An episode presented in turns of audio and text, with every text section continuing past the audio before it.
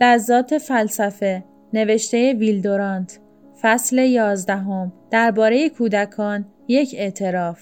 ساعتی از لذت روحانی. چقدر لذت بخش است که ببینم شب هنگام اسل در کنار بخاری نشسته پاهای قوی و گندمگونش از صندلی دراز شده بازوان گوشتالودش بر دسته صندلی تکیه زده نوار سرخ رنگش بر پیراهنش می درخشد موی گیسوانش بر روی کتاب ریخته چهرهش از احساس و توجه تابناک گشته روحش در زمانهای گذشته و جاهای دوردست پرواز می کند و حد و مرز خود را وسعت می دهد و روز به روز برای معاشرت با مردان و زنان بزرگ آماده تر گردد. هر روز سخنان بزرگان را از سافو تا دوزه از بودا تا داستایوفسکی از لاوتسه تا آناتول فرانس میشنود. سال به سال با آنان بزرگ می شود از سقراط حکمت می آموزد از لئوناردو فداکاری و از مسیح مهربانی. ما به رویا می بینیم که او به کجاها خواهد رسید. امیدواریم که در این کار چنان تند نرود که از عشق زندگی قافل بماند و کتابها او را از محبت و طبیعت و مادری دور کند. ما هر شغل و حرفه‌ای که در پیش گیرد